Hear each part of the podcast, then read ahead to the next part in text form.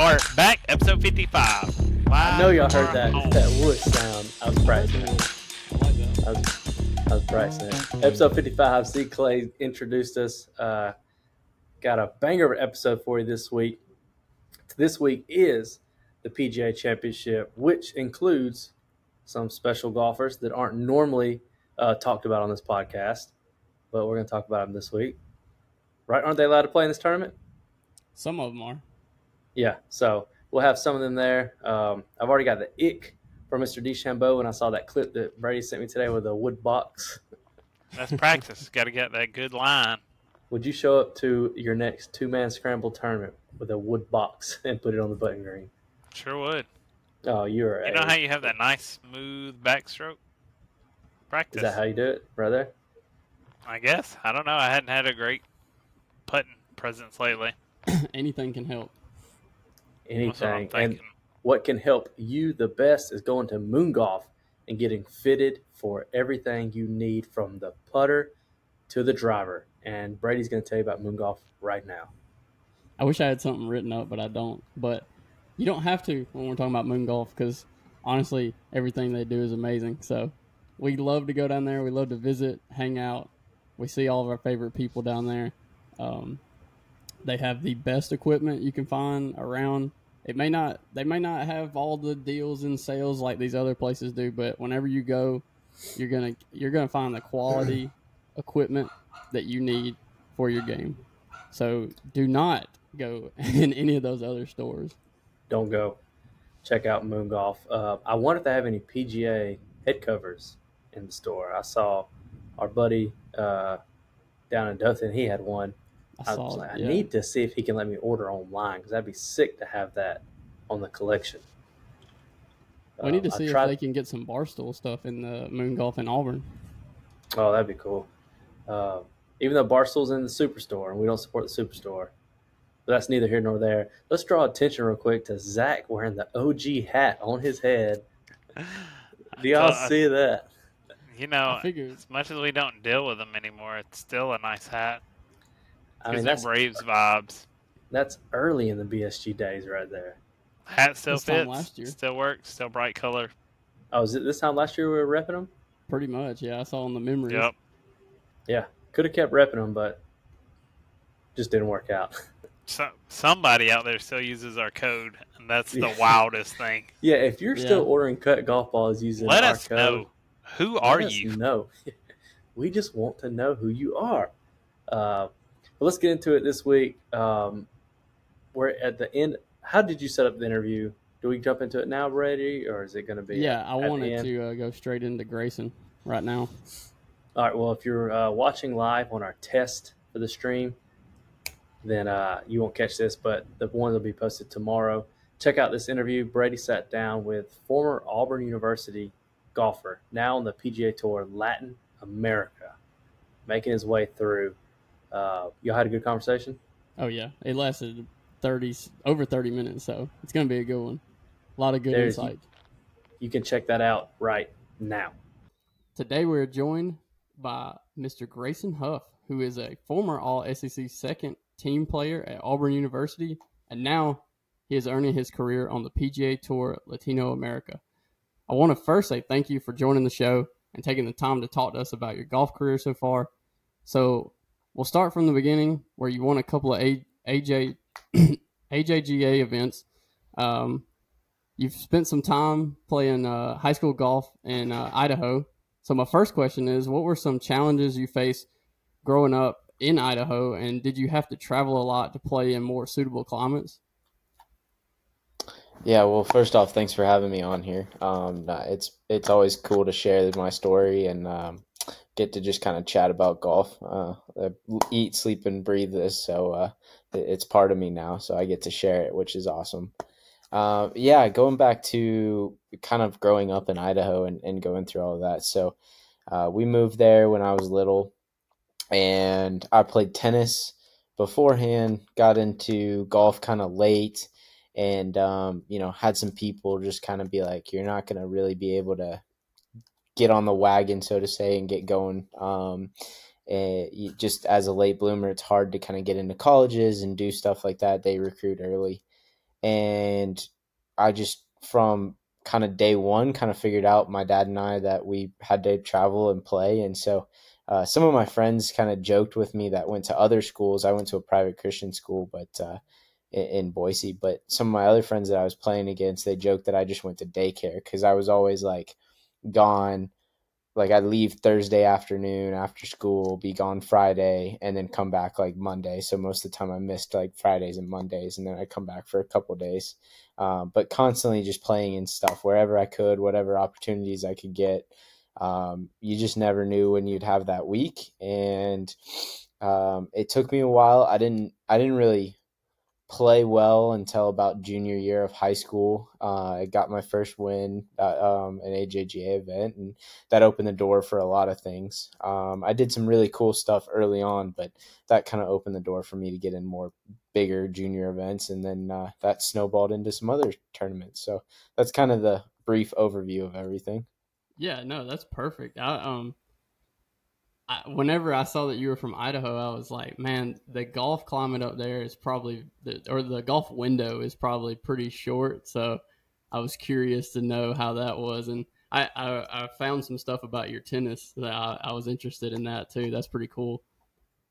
Yeah, I mean that's that's a normal question everybody has is you know how long and and and to be honest, um, Boise kind of sits high desert, so we can actually almost play about nine year or uh, nine months of the year. Okay. Uh, that doesn't necessarily mean that you want to. Yeah. Uh, it's a lot of jeans and long sleeve shirt, and then rain rain gear on, because um, it's just cold. But uh, I've played many rounds, especially in high school golf in the spring, where the greens were frozen, and uh, you know, you you it, it was a tough round.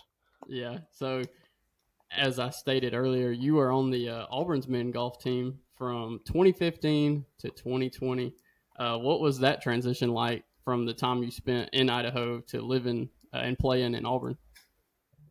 Oh, it was crazy. I think the the best way I can explain it is I graduated high school with 55 seniors in my class. And the first class that I took at Auburn was a lecture hall in the business school and it had like 300 kids in it. so I walked into it and I was just like, what is going on? Yeah. Um, and so that, I, I mean, is a huge adjustment, eh, not to mention, you know, being from the Pacific Northwest and then coming down to the South and, you know, getting fully immersed in the Bible Belt and everything else that goes on down, down here. I mean, um, I didn't really realize that I was buying into the, uh, Auburn Alabama rivalry like I did, and and now I bleed blue and orange. But you know that that took a couple years for really just get distilled in me.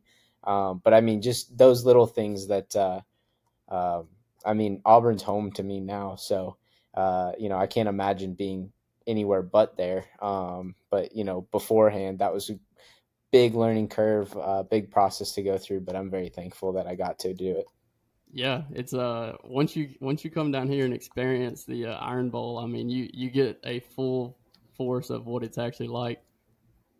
Yeah, I I skipped the Iron Bowl at home at Auburn my freshman year, and I came back and listened to the stories and and listened to the people talk about the game and remember watching it on TV, and I just was like, never again. If I have a chance to go and it's in Auburn and I have tickets or know people that have tickets, I'm going. It doesn't matter if I have to fly across country or wherever I'm I'm there. it's always a spectacle. Um, always. There was a um a cool story I read. Well, I guess it was m- maybe not cool at the time, but it was something that I think influenced you to stay at Auburn or to pick Auburn. Um, your story about your dad's emergency room trip. Um, I read a little bit about that. Yeah, no, crazy kind of just weird events that happened. Um, uh, you know, I've I've always felt like I've been very blessed and fortunate when I make a decision. Uh, somehow, it always ends up being the right decision. Um, you know, I was better at tennis, and then I decided to play golf, and now I'm playing golf for a living. And I, I chose Auburn on a whim. You know, eh, from being from the Pacific Northwest, and just kind of crazy choices. But that was one of them where you know, I had a terrible visit. Um, even my coaches and my assistant coach, I left after the visit, and they were like, "This kid's never coming back here. Like he's never coming to Auburn." Um, and I mean, I called him a week later and was like, "Hey, I want to go here." And um, it, it it wasn't it it wasn't super serious, like it wasn't life threatening or anything, but anytime you have a family member or somebody go into the hospital just for unknown stuff, I mean, your mind races. And so I, I was going around campus and just not focused on anything. I mean, they're talking about this is where you eat and this is where you go to, and I'm just like, I don't care. Take me to the hospital and figure out what's going on with my dad. Um, but you know the the way that my coach handled it and the staff there, uh, it just it made it feel like this is where I needed to be. This is where I wanted to be. Um, you know, it, it, it was for me. Auburn became a lot more than just a golf school um, and and I'm very thankful for that. And that was part of you know one of the reasons that kind of led me that direction. What was uh the team uh, the team chemistry like while you were a part of the Auburn team?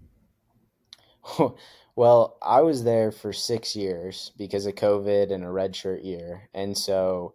Um, man, I got just about every chemistry that you could think of on, on a golf team. Um, you know, we had we had really tight group you know, of, of golfers, really tight kind of team. And, and then we'd have some guys graduate, some new guys come on, and we had a more spread out team, and everybody kind of did their own thing. So um, I, I, I kind of got a plethora of, uh, you know, chemistries, if you want to call it that. But, um, you know, we always, eh, there's something about being at Auburn, and there's something about being part of the Auburn family. And, and I don't know what it is, but um, man, when you go down there and you experience it, um, and you become an Auburn man or woman, I mean, you just you just stick together, and uh, that was something really cool, even on the team. But then you know elsewhere, it just uh, even those years that we had maybe a, a, more spread out team, you always had community and people around. So um, I mean, the team has been great, and we got guys that are playing on Korn Ferry Tour, and we had older guys that were hanging around, uh, you know, with us, practicing with us, and and just being around what we're doing. And so it just it, it, it's just such a family. I mean, it didn't it didn't matter if you were the the crazy uncle that no one talked to, or you know the really fun cousin that everybody was around. You know, everybody had a place in the family, and so it was awesome.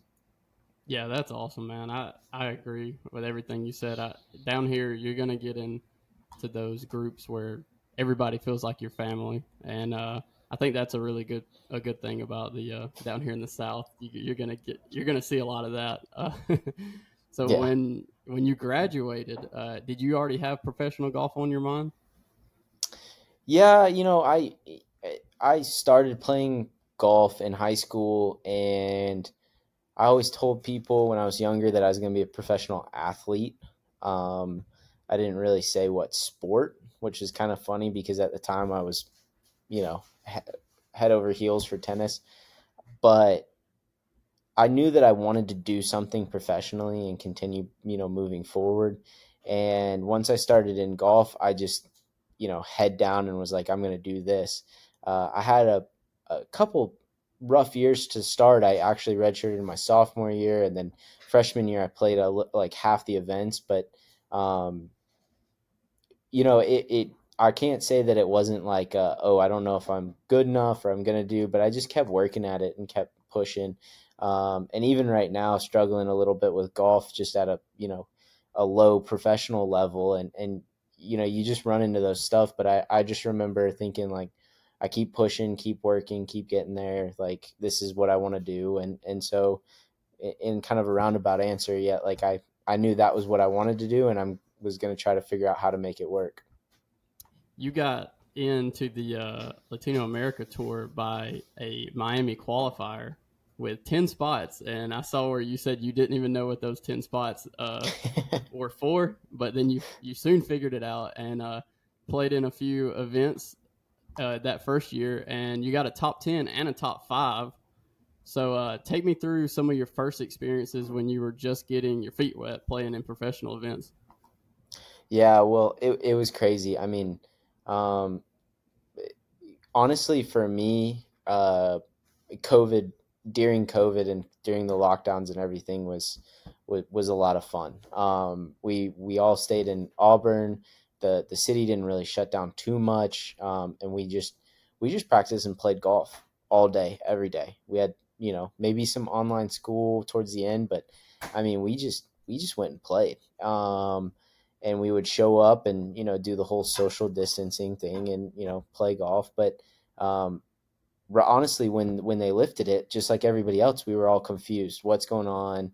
Uh, you know, we're like we're all playing good golf, but where do we go play? What do we go do? And that just tournament qualifier just popped up um, kind of randomly and I signed up for it. I didn't know what it was. I just saw a qualifier for something PGA related. I was like, let's go. It might be a Q school. It might be, I don't know. Um, so I signed up. I went and played. And I, I remember vividly, and the, the guy's name is Claudio. He runs kind of the tour, but I finished at five under, walked into the clubhouse, signed my scorecard. I looked at the scoreboard. Four under was in a playoff. And I was like, I'm pretty sure I'm going to get in. And so I walked over to Claudio, the, the tournament director, and I said, Hey, I just shot five under. I think I'm going to qualify. I have no clue what I'm qualifying for. Like, just give me the rundown. Uh, so he told me I got in the tournament, which was cool. I had I played on a Thursday, so I had to come back the next Monday to play in the tournament. Um, and just honestly, like, it was kind of a blur. Um, I flew back home real quick, packed up, and then flew back to Miami um, had a big suitcase and just got dove into tournament, which was COVID and first one back, so there's a lot of nuances to it, and just played really good. Ended up finishing fifth. I was tied for the lead with nine holes left to go. Um, just again, like complete, like I didn't know what was going on at all, which probably helped me. And um, then I remember finishing after that tournament, and I walked in, and they're like, "Hey." you finished high enough that you're going to get into the next week's event. And I was like, cool, where's that? And they're like, in Colombia. And I was like, uh, what? so, so I had to real quickly book a flight to Colombia and, and the rest is history. I mean, that's just, that's my start to Latin American golf. And now I've been down there for two years and, um, just trying to learn some Spanish. Yeah, that's exactly what I was thinking. The culture change, all that stuff. Uh, what let's see how difficult is it traveling throughout south america to play in these events and how often are you getting to return home to see like family and friends yeah no it's it's not as bad as you would think um there's some tough flights uh i normally fly to and then out of atlanta just because it's a good hub um but you know like the longest flights we got to fly is down to buenos aires or chile and it'll be about nine hour flights um, but and you get down there, and really, honestly, like some of them are third world countries, but they're very Americanized, you know, big cities. So you you get used to it pretty quick. Um, but that doesn't necessarily mean that you're used to it. You know, yeah. golf is the same, but uh, you know, you you got a caddy that speaks Spanish and only Spanish, and um, you might be playing with some guys who uh, are from down there, so they normally speak in Spanish and then speak broken English to you. Um, you know, you're getting in an Uber and you're trying to figure out that and you're trying to figure out hotels and you email people in English and they respond in Spanish. You have to translate it all. You know, it's just it it's a it's not that hard. It's just you have to jump through more hoops. Um, you have to do more more little steps. And um, second year down there, I've really gotten used to it. I know what kind of foods I like. I know tournaments that I like, tournaments that I don't like, so I can kind of mentally prepare for them a little bit more. Um, and, and you know, it's just it's all a learning curve. Um, I feel way more comfortable now than I did. You know, first flight, I remember getting on the plane and stewardess came over and she started talking to me in Spanish, and I just looked at her and I was I just said, "See," and everybody started laughing around me, and I was like trying to figure it out and one of the guys behind me spoke English and he leaned over the seat and he was like, "She asked you to put the window uh, the window cover up," and I was like, "Oh, okay." And so you know, like just uh, you're just a fish out of water, but um, you make memories, you learn, and then you move on. What uh, what about the um the experience like visiting and or traveling to some of these different places? Are there any like that are top of the list for you? Oh yeah, um, for sure. I mean, I've been to probably three fourths of the country countries down that make up South America now. So I mean, um, my favorites. We just got done with a two week stretch that was in Lima, Peru, and Quito, Ecuador, and golf courses are great. Cities are really fun. Food's really good. Um, Ecuador is at 9,000 feet. So, I mean, we're way up there. Um, I actually was just went and visited the equator. It was like 15 minute car ride from where the course was. Um, you know, some guys when we go fly into Lima, they go to Machu Picchu, and then some of those people have flown over to the Galapagos. Um, it's really really cool. I will also preference with because we're going down there for a golf tournament, a lot of us don't get to go do stuff. So if you miss the cut, you tend to go get to sightsee.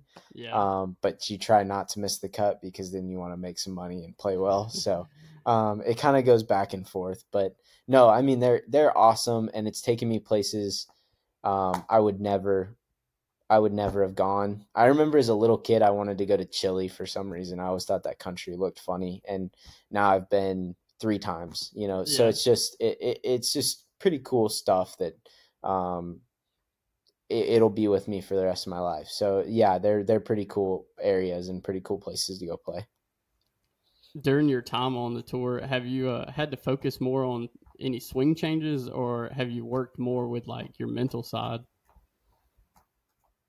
Uh, probably a combination. You go from playing kind of a comfortable amateur schedule, college golf where they take care of a lot of stuff, to learning how to do it all yourself, manage your coaches, manage your finances, manage your travel. Um, just like any, you know, growing up, getting a real job, doing all that. Um, so, so there's a learning curve on both sides.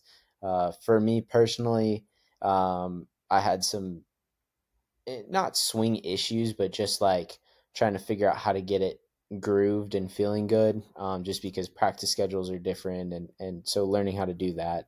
Um, and then recently, I've just been working a lot more on putting and chipping, trying to you know do the scoring aspect because I feel like I'm getting my swing back into gear. So um, I think it's just kind of a combination. Every guy's different. So your best finish this season so far is a T twenty. Um, how would you rate how this season, the twenty twenty three season, is going to the uh, other two seasons you've had? Well, if I'm if I'm being brutally honest, it's been pretty tough down there. Um, we've played, we have four events left. Means we've played eight events so far this season, and I've only made two cuts. Um, I've had a couple good finishes, but just um, missed a couple cuts that I should have probably made, and and just been struggling kind of on and off the golf course um, with stuff, and so it really hasn't been the best season for me. Um, but I do think that like it's taught me a lot about my game. It's taught me a lot about what I, you know, le- I'm learning more things. Um, they always say that failing is the best teacher, and so I'm kind of I'm kind of learning that. I'm just hoping that I don't continue to fail because there's a point where you you can't come back from it necessarily. But uh, um, you know, you you just you just have to take golf is such a hard sport, and uh, even though I'm not having the best season so far, um, I go in a couple weeks back down to Colombia, and you go and you know, you know, Lord willing, go win an event, then all of a sudden my season is the best season I've had so far. So you know, it's it's it's one week changes everything. Right. Yeah, I've got on here that the last event you were in, you shot 71 the first round and then 73 the next round and still missed the cut. Uh, does that like truly show how good players are throughout the PGA Tour? Yeah, I, I think so. And then, you know, we play a really tight cut down there. So we have 155 guys and it cut to the top 55 in ties. Um, I think last week, nine under was leading after 36 holes and the cut was two under. So you have seven shots separating 60 guys. Um, I mean, that's crazy. That's Um, and yeah, yeah. I mean, well, in in Peru the week before, the guy that won it made a birdie on the last hole to make the cut on the number to finish one under, and then he shot 14 under on the weekend, and he finished at 15, and he won by two. So I mean, it's just it, it's crazy. Uh, uh, you know, golf is really difficult, and even at the highest level, you're seeing. Um, you know, guys that go out there and, and they'll make the cut and then have two good days and, and all of a sudden they finish top 10, top five. Um, you know, so it's, it's just, uh, it's preparing you for the, the higher up levels, but also, you know, we, you you go play and you play well and you might miss the cut by one and you just got to turn around and you know try to make that putt the next the, the next week. So another thing that's happening while you've been a professional, um, you you have been uh, named a carry athlete. I like Yeah. that. That's a new thing to me. Uh, I've kind of uh, maybe a few months ago I saw what it was and just realized that you were one of their athletes. Uh, so for I'm gonna give a brief description because I don't know if there's probably not a lot of people that know what it is. So um, the new carry platform um, allows fans to invest in aspiring top tour pros with investment starting from uh, 250 bucks. The benefit includes unique access to the players, access to golf trips and events, discounts from brand partners, and a percentage of the golfer's future earnings. Uh, Carry also gives out annual dividends to the fan investors. Carry holds the funds in an escrow account and pays out monthly distribution to its players to ensure that they can continue on their paths to making it out on the PGA and LPGA tours. I thought this was a pretty cool thing, like a game changing way to invest into players' futures. Um, how has this platform helped you and other players on tour?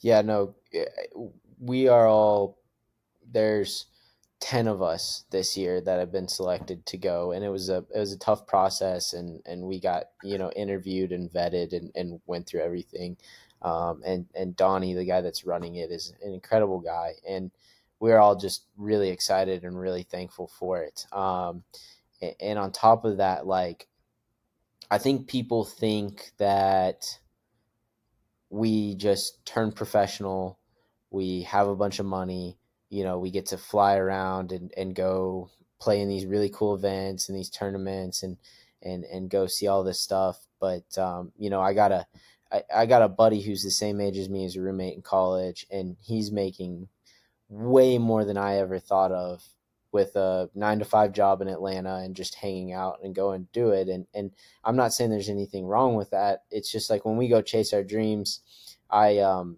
i kept my card on latin america last year and I lo- ended up losing like fifteen thousand dollars on the season. Um, and so it's just not. They talk about all this money with Live Golf and and these other people going on, and it just doesn't represent you know the the bottom third or whatever these golfers that are starting up. And there's a lot of really good golfers who end up falling in a hole or whatever because they just can't financially make it. And if they had those opportunities, they would go. Um, and I, I think Carry and, and Donnie have, have kind of found a little niche and, and if they're successful and able to run this thing the way that I think they can, um, you know, you can see a lot of people come out of this program um, and make it to the highest level because they're trying to find guys that, uh, guys and girls that you know have the potential and um, you know, are just struggling to kind of get their feet up and going. And just having that little bit of extra really does help. I mean, some of the best players in the world that you've seen have had deals when they came out of college behind closed doors and stuff that have been able to help them succeed, but also peace of mind so they can go practice. And that's what this is. Plus, I think it's phenomenal that we get to meet people and go hang out with you know we're gonna do some pro am stuff i believe and and just like they said to have some interaction with the fans and whatnot and and i think it's really cool because um, it makes golfers a little bit more personal we're already pretty personal because we can walk through an airport and you never know who we are. But um, you know just the idea that we you know you can throw $250 in you know feel like you're helping somebody out you get to follow along with their journey um, you get to you get to see what they're doing and then on the back end you know go meet some of these people or whatever. And, and if you get the chance to I, I would encourage it because um, you know we're all so thankful that people are helping us out. That's the only way we can get through this. Um, you know i live paycheck to paycheck and literally it could be zero it could be $800 or it could be you know 20 grand right now. It's just how i play is what i get. So um, you know people people helping and doing what we do um, it, it, means a lot to us and i think carry is a great pro- great platform for that. I'm very uh very impressed with it after reading up on it and uh I'm I'm glad to see something like that out there because all I hear when I listen to podcasts, the NLU podcast, the Barstool's Foreplay podcast, they're they're talking to more guys that are kind of up and coming, like or playing these uh, tours like where you're at, and uh, it's they're always talking about how how difficult it is just to, you know, the travel, the uh, all all the, the hotels and everything that goes with it. Like, um, there's just there's not enough money that's getting spread around, and I think that's a great way to um, help invest with guys like or you know players like yourself. Yeah, no, I I totally agree, and you know you see a lot of people that um, even on the the good good and some of those other you know YouTube channels and people that are coming up out of it. You know, there's a few guys on there that are playing, but or have have played in my situation or you know a little bit higher, and it's the same thing. I mean, they know they know what the struggle is and how hard it is and, and people find I I played with a guy the other day and him and his wife started a, a, dog grooming company and that's how he's paying for some of his his dream to go play. I mean it's just we find things to go do it but you know Carry's giving us a platform where we might be able to have some some people alongside and and get to you know kind of feel like a professional or you know high level professional and um, you know I think I think I really do think that it's going to be a really cool platform, and hopefully one day I'm I'm standing there with a green jacket on, and I can go talk to some carry people and and say that they're the ones that helped me through it. Yeah, that's awesome, man. I, I hope to see it too.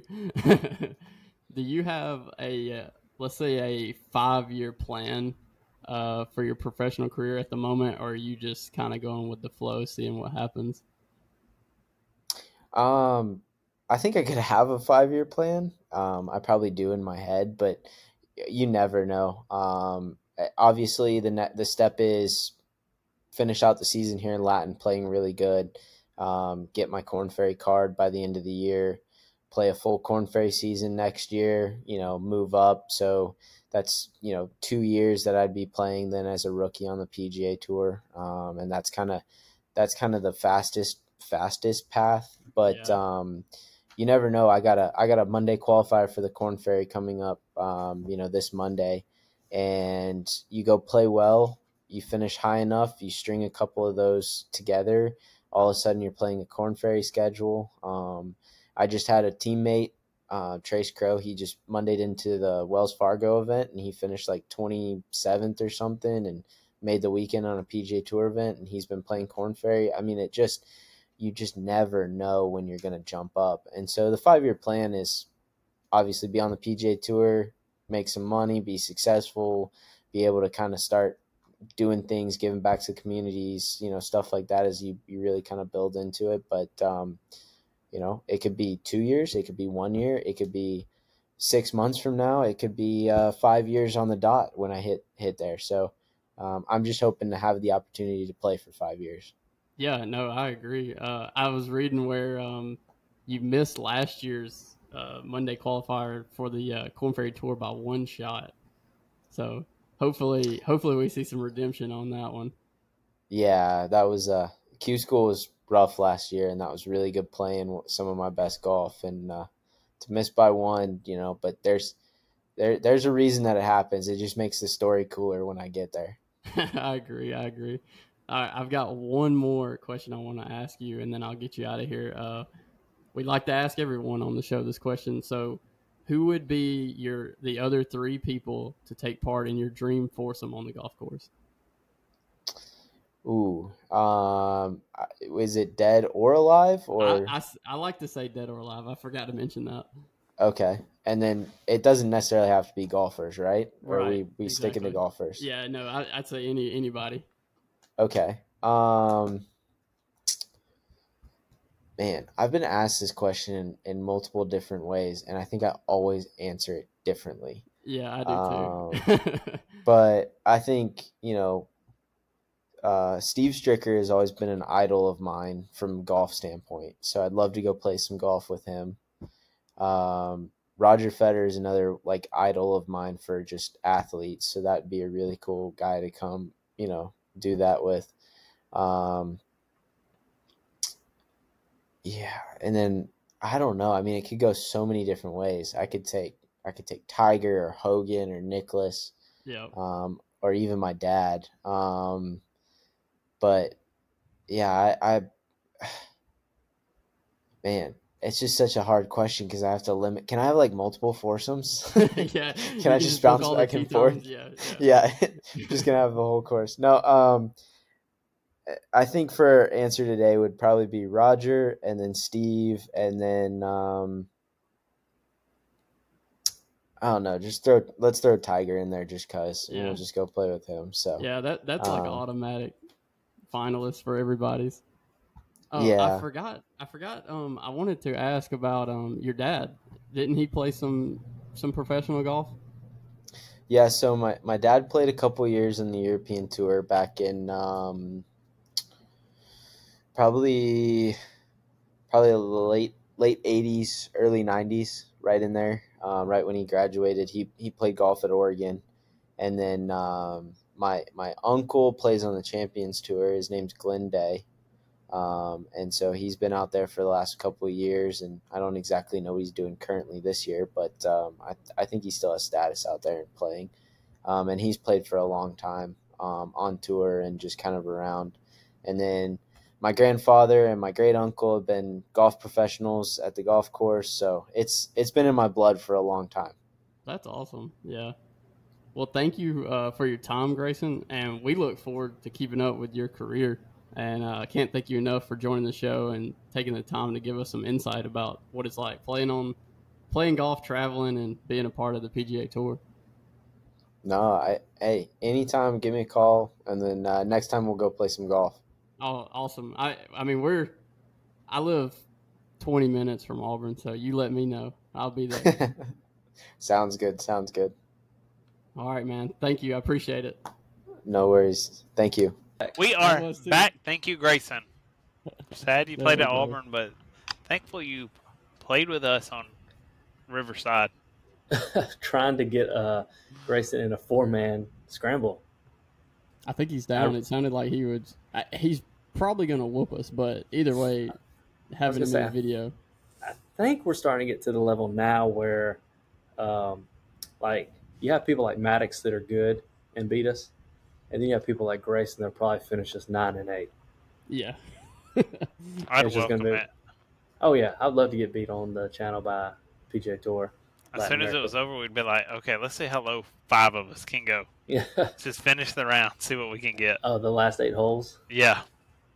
Speaking of going low, this isn't in the notes, but let's talk about a tournament that was held at Point University uh, this past weekend. There was a viral, a couple months ago, clip of some teams shooting 46, uh, very questionable, went around Instagram. Well, we had a, we didn't have it. There was a four man scramble at our local course this past weekend for an organization. Winning team shot a 42 at a par 71, 29 under par. You boys have That's- played point several times. Is 29 out there to be grabbed?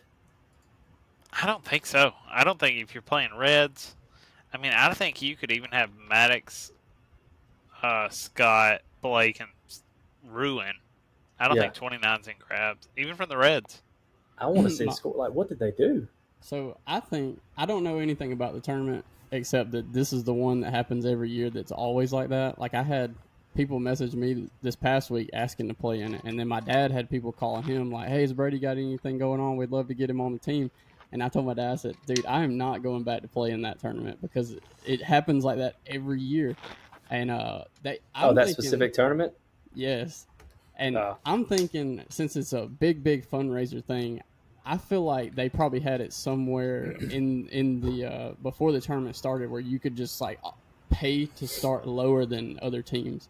Because I just don't see any of I know some of the people that played in it and there's just that's not fathomable for people like that play around here especially on that course with those greens. And we know what the greens look like so.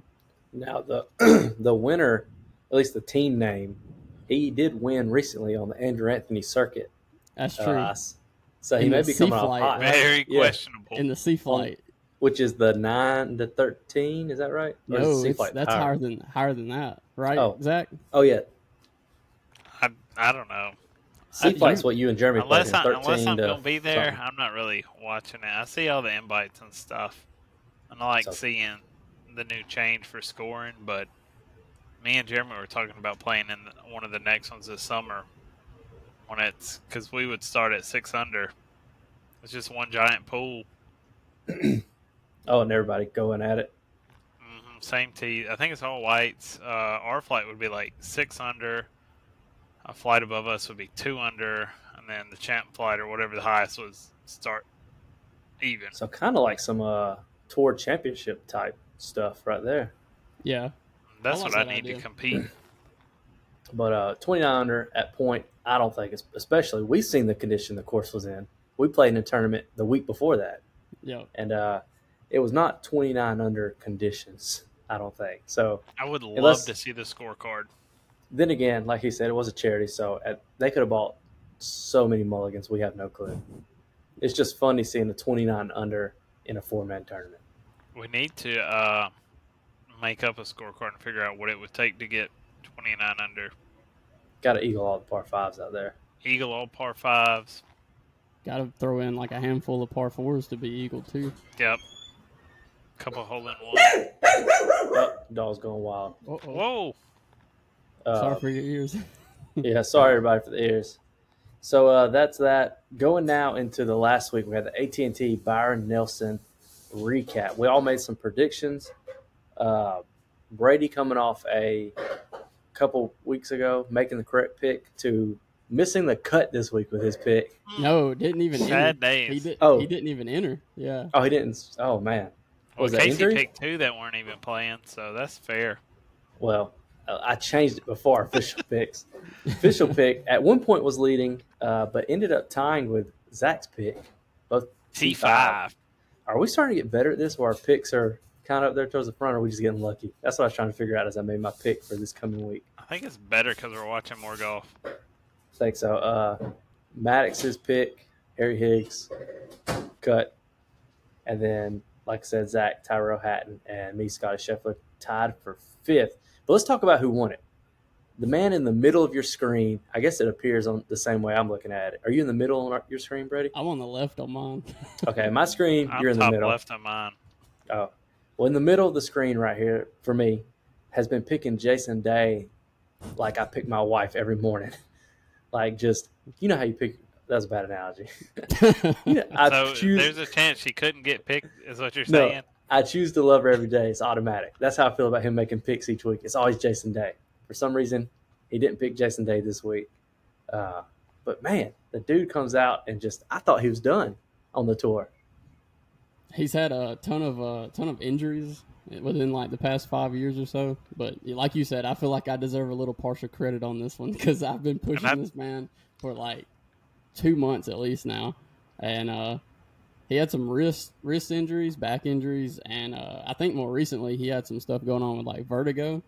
But uh, Oh. the putter, the putter has been hot this year. That's what I've been noticing. And uh, he finally put it together with like a good round with ball striking, and uh, I think that really made the difference. TaylorMade athlete, ain't he? Uh, yeah, I think so. I honestly don't know. I know he's all Nike, and then and that uh that Nike shirt he was wearing Sunday, man. He uh, Oh, it looked like uh, looks I almost bought it a couple weeks ago when we were in looks like that one Zach's wearing I like right now, him. almost. the robot. Uh, I tell Brady if he gets any credit for Jason Day winning, I get credit for Jon Rahm winning the Masters. almost. I'll give y'all. I'll give y'all like Give me a half point. Yeah, Uh, that's what I was like. Give me a half I think- point. Brady's first pick of John Day was the Masters, wasn't it? Wasn't that the first time you threw him out there? Yeah, I threw I threw uh, J Day out there to win because I mean, going into last week, he was actually favored for the uh, the Farmers last week, and um, he he missed a cut. So I guess whenever he misses a cut, that's when I need to pick him because the next week he's coming in firing on all cylinders. He knew them bills were due. He's starting to turn into a little Dufner He's action. got yeah, he's got the four kids. One of them's probably going to be a good golfer. I imagine he's got to support that. I think I watched. Uh, I think it was PGA memes when he does the house tours. I think he went to Jason Day's. I saw Yeah, Jason Day one, and his training facility at his house is ridiculous. That's all I need. He's got Oh, like it's a like a- 200 yard par three in the backyard or something. it, well, it's like a gym. And it's like bay doors that open up to like a range, basically, in his own yard. Yep. Um, that's what we need, boys. We just need to invest in that. You building But- right now? Just add it on. I ain't Start got a that. couple more trees. Yeah, uh, but Jason Day is he here to stay? Is Day here to stay? No, That's the yeah. That's the big question. I, I don't know. There I knew no he had one in him, but yeah. He's gonna be like Rickie. You know, Rickie came on the scene for a little bit this year, and now uh, I picked him last or last week or the week before last, and didn't work out too good for me. Um, so while we're talking about PGA Tour, let's talk this week. This is a big week. This is our second major of the year, the PGA Championship. I have the right here the results last year. Uh, the, the also the Alabama alum is it alum or alumni for a male? uh, I think it's alum, Alum? is fine, but I think it's alumnus. Oh, alumnus sure. Justin Thomas uh, won it in. It was a playoff, correct, with shaky hand Will Zalatoris. Oh yeah, Yeah, 'cause and Mito we were Pereira. all crying watching that putt. Oh yeah, And is that where we made the Duncan bet last year? I think it you're like- was. And he uh, said, "Hey, th- if if Justin loses, I owe you." And then oh, he did because it. we My boy yeah, we did were it. putting it on the uh, Instagram story. We're going Yep. for it, and it all. I relived it watching uh the Full Swing documentary on Netflix because it covered this. One Uh, of but the Justin most clutch Thomas- shots, honestly, of of all of last year. That eight iron he hit into the uh, the last hole. All he had to do Oh, was, JT? uh, yeah, I think all he had he had to make a birdie or something like that, and he put it on that par five within like, I think it was a, within like 15 feet or something like that for an eagle. But he, he barely missed the eagle putt, but he made his birdie to win. took home 2.7 million uh, last year doing that. But this year, let's see if the PGA Tour app, you never know if it's going to load or not. I got some stuff on that course right now. Uh, I had it written down Perfect. from this morning. I was going to uh, I was going to do some stats on the course, but it's not working. So you run it. the that. last time the uh, the PGA Championship was at Oak Hill um, was ten years ago. Jim Furyk had a one shot lead going into the final round, and your boy Casey uh, Jason Dufner shot a That's sixty to win his first major title and one point four million dollars. and that money ran out quick, but that's okay because he's invited to play in this tournament for the rest of his life. Dufner beat uh, Jason Day, Dustin Johnson, and Rory by seven strokes that that event. I think he could. uh I think he still got it in his game. I know y'all are haters. He's not in the field this week. Um, I guess I don't know. I don't know if he could afford the flight to New York or if he's injured. I don't know. You would But, think uh, he'd want to go back. He would have to. There's no, there's got to be some reason why he's missing it. But so we're gonna lock in our picks right now. If you uh, are a gambling person, then call one eight hundred gambling help me or something like that. Uh, we're just gonna tell you what we picked. If this was Vegas, I promise you you'd win. So lock it in. Here we go, Zach. Say it. Lock it in. All right, we're starting right here. We're gonna start with Z Clay. Probably look. If I had to guess, he's looking at the field right now as we Oh, speak. I am. I see his eyes scrolling up and down. Are you ready? Yeah, you want to I'm- go to Brady first? No, I'm ready. Okay. I'm Zach's going pick to win the 105th time. PGA Championship. That's going to be a first time major winner, Maximus Homa. Wow, They're Dang. gonna get the first major for him. that's a solid pick. I mean, I wouldn't have picked him, but it's solid. I don't know if you want to lock that one in. It's locked in. Is it iced coffee locked in? We can, we can do that. Who's your Who's your pick? Uh, we're gonna get to mine, and whoever finishes better than the other. Yeah, Uh, okay, Brady, you next. PGA 105th PGA Championship. Who do you got? I'm gonna lock him in before you did last week. You took your time and didn't. I don't even know if yours really counts, but Scotty Scheffler, he's gonna do it. He's gonna add another major. that was to my other title. thought. Was Scheffler? I mean, he, He's not gonna he's do it. got to be the betting favorite. I know Rahm won the Masters, but I just feel like Scotty's got. I don't know. I feel like he's got the advantage this week. Uh, he's not going to get it done because there's only one man in the field that's going to do it this week, and you're looking at him smiling at you.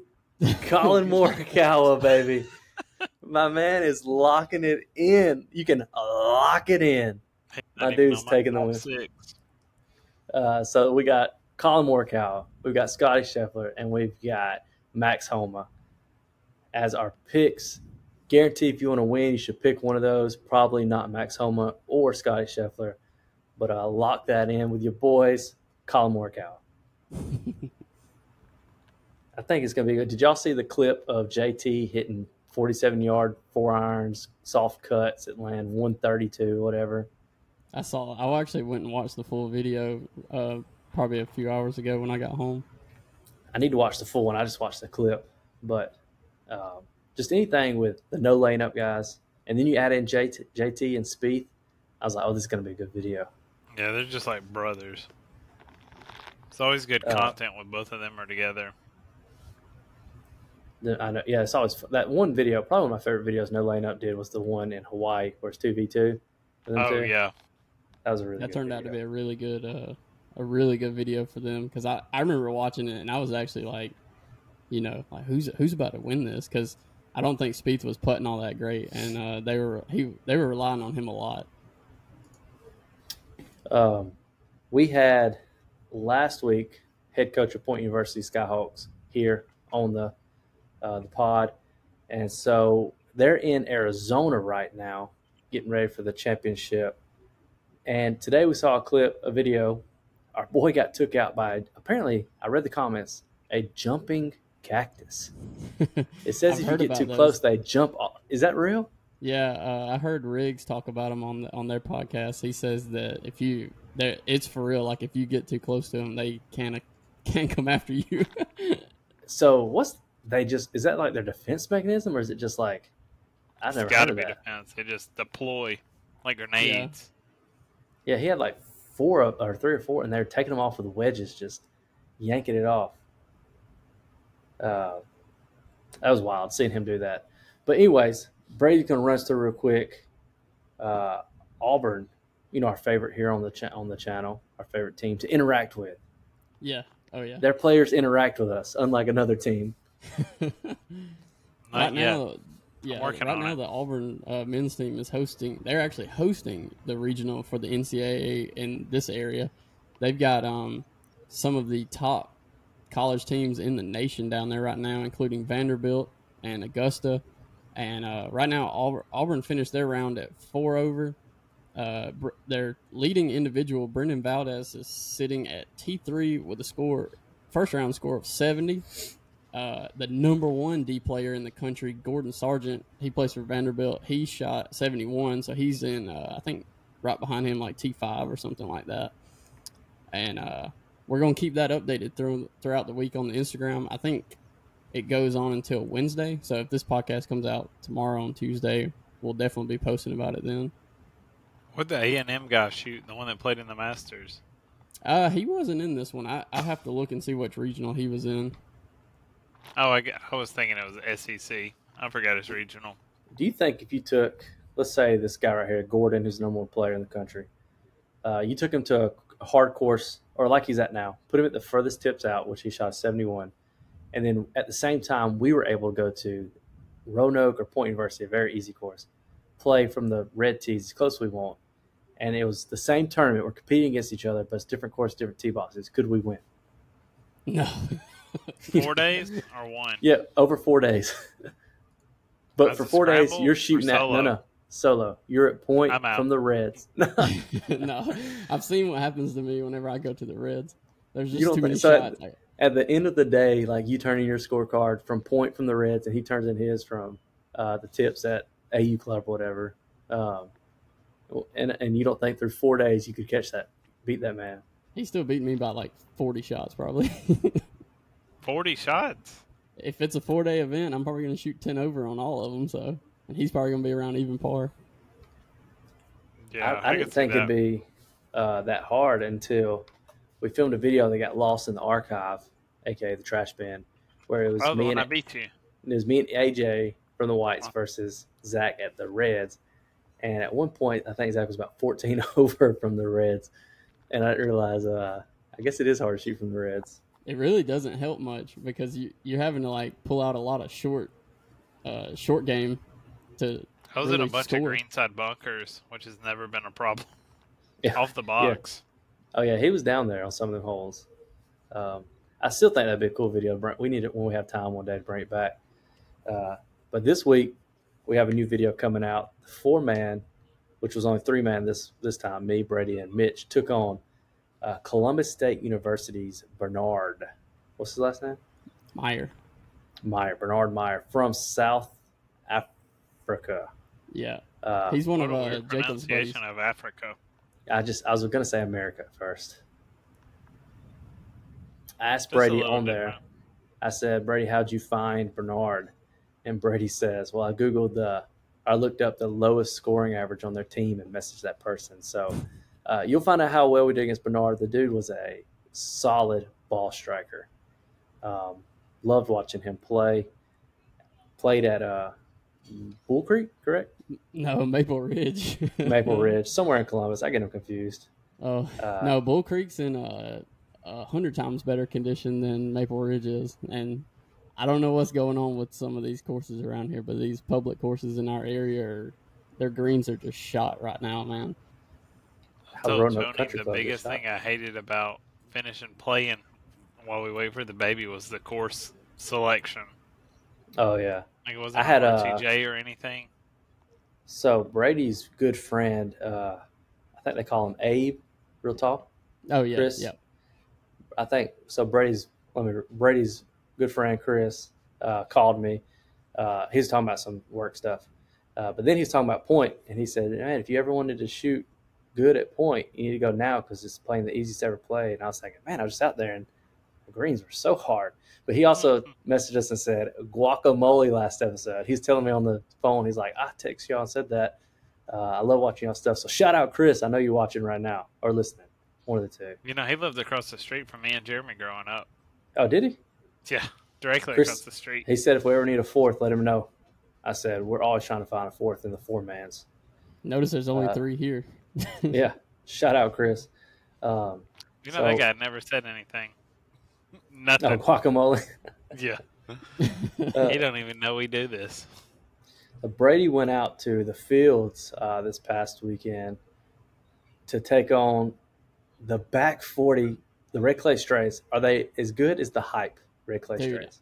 I was uh I was actually blown away. I I had before we got there had never listened to one of their songs, uh, which is odd because they're kind of in the genre of country music that I listen to, not like Oh, yeah. mainstream. I'm I'm more into the indie stuff, so I had never even it wasn't because like of anything. I just never had gotten to their music before, but um they're they're more of like the kind of blues and jazzy. The guy um their lead singer dude he he reminds me a lot of like a really country elvis so Oh my uh, god! I was just showing uh, yesterday for Mother, on Mother's Day. I was showing Katie uh, a picture of the Red Clay Strays because we are talking about them having that concert. Because uh, her sister Isabel asked if I went. I said no, and uh, I said I showed him. I said he looks like Elvis Presley. But anyways, Yeah. I looked at it and I said this looks like a band Brady would like. he uh he actually sounds uh, i mean i'd say like his sound is very close to that like it's not as maybe like pop as elvis did but it's very uh he has that real deep smooth voice and uh dude the back 40 did not disappoint i was very very uh, impressed with the way everything was set up uh funny enough when we got there um they had like right at the gate when you drove in, they had some guys telling you where to go park, and I was like, man, this parking lot is full. And uh, so I kept driving. They told me to go down there, you know, where the cart path turns, takes a left uh, to go Mhm. down the first fairway. They were like, pull down that cart path. And then the guys were like, all right, I want you to go and drive out into the fairway and then park on the backside right there. I literally had, Man. to, I rode over the first tee box and went down the first fairway in my truck. Oh my gosh! You just drove over the tee box. That's what they told me to do. Oh, Just disrespecting the course. He could have went down the cart path. yeah. good. so I was like, that's wild. But honestly, that course is in such good condition, man. I, I was so impressed. I haven't been out there in a couple of months, and I, everything's green, everything's flowing, dude. It looks awesome. And uh, There's looked like there's a good turnout there. oh man, I was I was very impressed with the turnout. Um, when when we walked in and walked around back, there was already probably over hundred people there, and that was that was whenever the the opener he had just started playing. So I'm sure by the end of the night there had to have been close to 200 250 people there. Did you get some smoking Moe's barbecue? No, they had um Fat Daddies in Lagrange. Fat they had Daddies. them. They had them there, um, and oh, then they had Zach, is that who we ate that time? In that parking lot? Oh, I, we, we went to there. No, that's Oh. Q Shack. Oh, okay, never mind. Q Shack is now in a permanent sitting spot. Oh, It's a food so truck, good. but it's in a permanent location. while we were uh, waiting and watching the opener. Uh, me and Brent were standing there. Shout out Brent Oliver for being on. Oh, yeah. he, he was he, there. he ain't listening, but shout out Brent. Yeah. So me and him were standing there chatting, and uh, we were watching people. We were standing right on the cart path uh, in front of the 18th green, and um, there were people playing. Like uh, there were people playing until it got dark, pretty much. So there were people riding through on carts and stuff. And I just turned around and looked back, and there's a I see a Be Still golf hat. I was like, "Whoa, who is this guy?" And Did uh, he we ask you to sign it? no. So I walked up Oh. to him, like asked him. Uh, I was like, "Man, what's your name?" And uh, I was like, "I like that hat."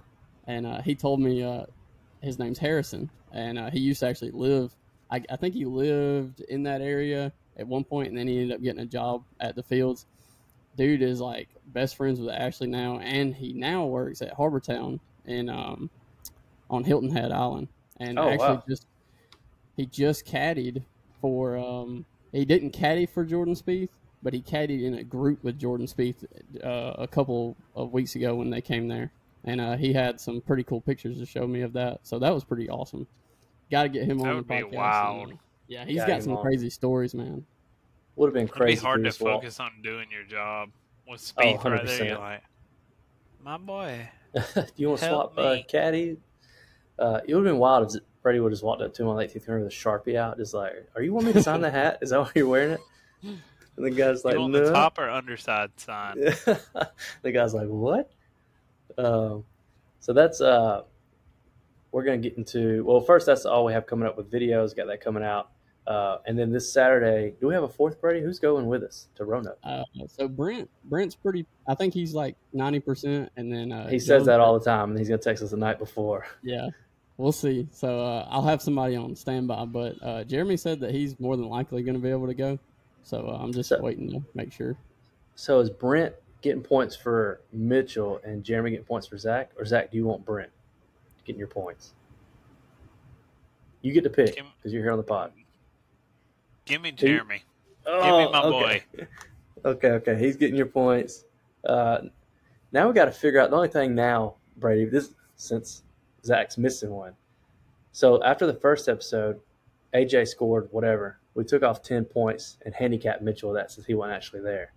Are we giving Mitchell back them ten points and gonna let Zach keep whatever Jeremy gets, or is he getting get ten points taken off Jeremy's? And We need the from help to be competitive. so we need to give Mitchell add ten points to Mitchell's total score, and then y'all are just gonna play uh, whatever points they give y'all. Yep. Yeah, I like that. Okay. I was thinking too. Um, Note to editor on my next to add ten points. I was thinking too in the next or later in the year as we get on, if there's one on the schedule that doesn't work for you or I, um, we can we can take that week off and it'll kind of even everything out. If we can get somebody to fill in for us, you know. Oh, I know. Oh, I'm yeah. gonna get to fill in for y'all. Sabotage. I'm gonna get, We get to- call Drew Hall oh god, no, we get to pick who fills in for us. Yeah, yeah. we if can they'll pick. show up. Um, hopefully, the goal next year is to be close to full time. Or is it twenty twenty five or twenty twenty four? Full time. Twenty twenty five. Five. So maybe next year we're a little closer to where nobody misses us one of these, and then the next That's year I'm hoping. because we're trying to see who the best golfer at BSG. I need Brady to take an off week so we can put him with like uh, we can get somebody wild out here to take his spot. I can let my dad. Fill He's in only been me. playing 20 years. Yeah, It'll we'll let take me a little bit, but. I'm almost there. We can get him. We need to go ahead and look at the prize for uh, golfer of the year. I think everybody should have to. Pitch we go to dinner or something, and everybody should have to like buy his dinner or something like that, or we'll figure something out. Unless they want a trophy. Um, this is part of the show where we're going to talk about the drop zone. I got it fixed, boys. Oh, we finally here. Well, that one's gonna be wet. Welcome to the drop zone. Four there. Oh, can we keep? See, now I got to edit out the whole intro. The the four sounds like uh, Frankie a little bit, but the drop zone presented by Warlord Brutal. Zach's got all the goodies at the house. They sent us. Oh, I just submitted with- another order today. What'd you get? Got to keep the car scents. That's my PSG favorite 15 thing now. for fifteen percent off. Fifteen percent off. Uh, the You buy more than two there instead of five dollars or four dollars each. Oh, how many did you get? Three. If you could be sponsored by any golf clothing brand forever, what would you choose, or who would you choose? Mm. Man, I've I been don't know. There- I've there's been good choices. a bunch of Oh, yeah. brands lately, uh, trying to trying to reach out and figure out where uh, where we want to go next. So this is a good question. Um, I don't. I'm just gonna say wild card here. Give me. Uh, I kind of. I don't really want to say it. I was gonna say Ralph Lauren, but I really don't think I want Ralph Lauren. Not with the way you talk, you'll get cut like JT. He's so Oh, dumb. yeah. Don't even talk like that. Um, I don't want Nike or, or Adidas or anything like that. That's too. Too mainstream. Yeah. What about Thomas Matthew? what? Ain't that what it is? Travis I thought Travis Matthew. Travis Travis. Matthew. Uh, tells but you I've, gotta us have. I've actually, I've been looking at their stuff. Their stuff you gotta have good. a brand Greystone that- looks good. Greystone looks good. You gotta have a brand that does polos and pants though. You gotta have the I know it's full Greyson. Is it Greyson or Oh. Greystone? Greyson. I don't know. wolf. Yeah. yeah. Greyson. That's what I'm talking about. The one JT sponsored by. At this point, give me uh, shoot. They always got Spieth looking good. Give me Under Armour. They got. I'll take. Footjoy. Oh, they do have good out. Dang, that's a good pick too. I like. I, I I'm leaning towards FootJoy, but because they can kind of do it all. But Yeah, um, they got I mean, head to toe. Yeah, that's the thing. You got to find somebody that's going to be able to put your whole outfit together. I'm taking. I'm taking out Under Armour. Give me Footjoy too. Their shirts are too sick. As I, I thought I- about it. I wish I could split them up because I'd want to go like, you know, somebody for polos and somebody for pants. Because I don't Well, like, build dude, it. Build it. Let's hear it. Who you can't got? pick pick a group. dude. The uh, those those pants that I got, uh, actually was texting. Macabre. Uh, no, no, no, no, not that. I was texting Zach today about the. Uh, have y'all heard of that brand Rhone? It's like the athletic wear, R Oh, H yeah. O N E, something like that. But anyways, dude, their pants are so freaking nice, and they have that like, I don't know, y'all might not like it, but it's the slim fit, like the taper down. It's like the Primos, but they're not like cut off at the bottom. So what you're saying is you pick something over Primos. I'm trying. I, I'm just trying. Oh, I'm man. not saying. He ain't loyal. I sent it. I'm the only one that sent in a uh, Primo order lately. I don't want to hear it. I know I my need to order drawer's some full more. right now. I love the I need Primo some shorts. shorts for the summer. Oh, their shorts are so nice. I've got three pair now. I need the Primo shirt. I got to order a pair. How? What did you order to get eleven dollars off? Um, I got a new a pair of shorts, another belt, and a T-shirt. Jeez, the man's loaded. He's got Rich stuff coming in. can't hide money. Can't hide it. Uh, give me a yeah. Dang, if we're gonna break it up, are you going to still going Footjoy if you break it up? I don't know if Footjoy has pants. Oh yeah, they, do got pants. Yeah, they they got everything. Outerwear too. They Like got the really rain nice, days. uh, the like rain pants too. Quarter zips. Shoes. I'm taking uh, socks, Primo pants and gloves. shorts. Footjoy Yeah. shirts. I think I'm FootJoy gonna stick with shoes. Primo pants and shorts too. They're just I like they're my Under Armour comfy. shorts. I, I, mine are uh, my Under Armour shorts. They're kind of like they're not like They're slim fit shorts. They're baggy. Yeah, they're too long. They go down to your knees, and I I don't like that. I don't think mine touch my knees. You might have Well, bought you- the wrong ones. You built You're different. too, You're got little foot three. legs. I Uh, wish I was six three. You got to get those of- like seven inch inseams for us little boys. That's what Speaking I like. the seven inch inseams. Yeah. Uh, I was gonna say, speaking of Primo, you can be like Brady and uh, save eleven dollars and use BSG fifteen for fifteen percent off. We got a code for Use it our all. own code. Yep. He's get we make money when you use the code, so Brady's making us money in return, Just basically sent eleven dollars to the Be Still account. pretty much. Need it. And if you're uh if you're using our code for Cut Golf, let us know. Please. Who is you? We want to know who you are and if you're still playing Cut. Which right now you couldn't tell me that Zach's not an official Cut golfer right now. That's what I'm saying. How do you know? When are we gonna go film around at the field? It's been a minute. I'm looking at his hat. And I'm thinking, when do you get out there and film around? Dude, it looked incredible this last or when I was out there this weekend. I wanted to play right then. I told Brent, I said, "Don't make me turn around and go get my putter right now because I will put this whole concert." Oh, that'd be fun. I told But, Johnny uh, I we need definitely a need to make Father's it- Day round. Put it in. The Hey, you let me know. You let me know. Casey Zach can be That's your what I'm daddy that day. thinking. Yeah, he won't. If 'cause I'm, gonna get any undefeated. round soon, it's got to be Father's Day. You tell That'd be Johnny. a great first Father's Day present. A round of golf. Tell her we need that. We can get us an early morning tee time too. We get we could do the old back nine bandits. We're due Uh, for for another part. You I- gotta get I- the, the other red beard here. I love that series and I hate it too because how we start off every episode, we start off winning and it comes down to 18 and we lose on 18. Which is crazy. You know, I I felt like it would be um, with Brady on my team. I thought we'd be heavily favored for it to just come down then to it- 18 like that every time. every time. Yeah, it's always down to the last hole, which is exactly what I want. exactly. as a when we winner. need to keep running. When when you lose on 18, your hopes are just we cut. Did, we did stroke play when we did that, right? no, it's match. Oh, okay. I think all it does is uh, it's just building the story up. It's making me and him the underdogs. Like we can't, and then we're finally going to get a win out here eventually. Eventually, One day, one Oh, we, day, need, we need to go ahead and book it. Father's Day. Johnny, I'll just tell Johnny we're booking it. The Sunday. We'll play after Yeah. church. Two yeah, I'm o'clock. down. Two o'clock. I, I can do whatever I want. It's Father's Day. That's what I'm saying. We can do whatever we want. We need to get it booked. Y'all two versus me and Mitch. Uh, we're going to the fields. yeah, that's what I'm saying. We haven't filmed uh, out there since Road to Texas. I don't think. Yeah. Oh yeah, it's been a while. which is crazy. To, I was thinking this time last year, we are filming Road to Texas, already getting ready for our trip, and this year it's still kind of up in the air on our trip, like nobody's committed anything yet. I was like, man, this time last year we are already filming video, knowing we're going to Texas, Yeah, flights were booked, which is bags wild. packed. such an exciting time getting ready for that. Some Uh, people had paid in advance, some not till the morning of. um, that was a good trip. So we got that Father's Day. It's locked. Lock it in. Father's All right, Day. lock it in. Red Brady? Beards versus Back Nine Bandits. You know Brady does a uh, Roanoke tournament every year for Father's Day. Oh yeah. I I, I- I played in it last year. There. Yeah. Yeah.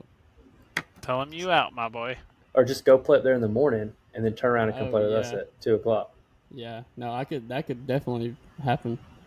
Just make that. You need to go ahead and uh, Or talk it play in now. Saturday instead. Casey, I'll, I'll, I'm gonna let you know right now. The only advice I can give you uh, before Saturday is if you've got any carpet in your house or in your apartment, you need to start putting on it right now because that's what the greens are like at Roanoke. They're probably rolling like a seven. Favorite greens to put on. I'm t- lock this in right here. Saturday, I'm shooting an 87 or lower. Lock it in. I could definitely see that, but I Roanoke think it's gonna take a lot Club. more to beat me. Dang, you, what did you? Oh, you shot a 81, 80 out there. Uh, the last time I played out there, I shot like an 82, but um, that was when the greens weren't great. But whenever I, I went out there this past week and shot five over and didn't use, uh, I didn't use my driver or a three wood. I only used two iron off the box. Zach, Mm. for for Duncan, tough. for Duncan, I'm beating Brady this weekend. Lock it in. With If handicap was- or No, without no, straight up. If I was within one stroke at Purcell, I can take him at Roanoke. Oh, that was a hot day for you, though. No, no, that's that's the new me. Oh, Ninety, shooting a when's the last ninety. time you swung? Uh, that tournament last week. that's plenty. That's plenty. You wasn't using any lower body that day either. So Yeah, yeah. I'm feeling better though. I'm, it's, and it's Roanoke. I've always said if I'm gonna shoot in the 70s, it's gonna be at Roanoke. you know, So I already look forward to going out there. playing at Roanoke, you can enter your score on hand, or on 18 birdies, but it doesn't affect your handicap because that course isn't handicap rated. Well, that's good for me when it comes to Stableford. I want a high handicap. Yeah, well, it's not going to help it like in the long run, but Oh yeah. Well, I'm locking in. The reign of Brady is going down Saturday. Mm, We're one year the reign and of terror is over. we're one year and five months into Brady never losing to anyone straight up in BSG. It ends Saturday. Lock it in. Lock it in. And that's it for episode 55. Thanks for watching. Check out all the sponsors Moon Golf. Check out Warlord. Check out Primo. Uh, see y'all next time. Swannies, BSG 15.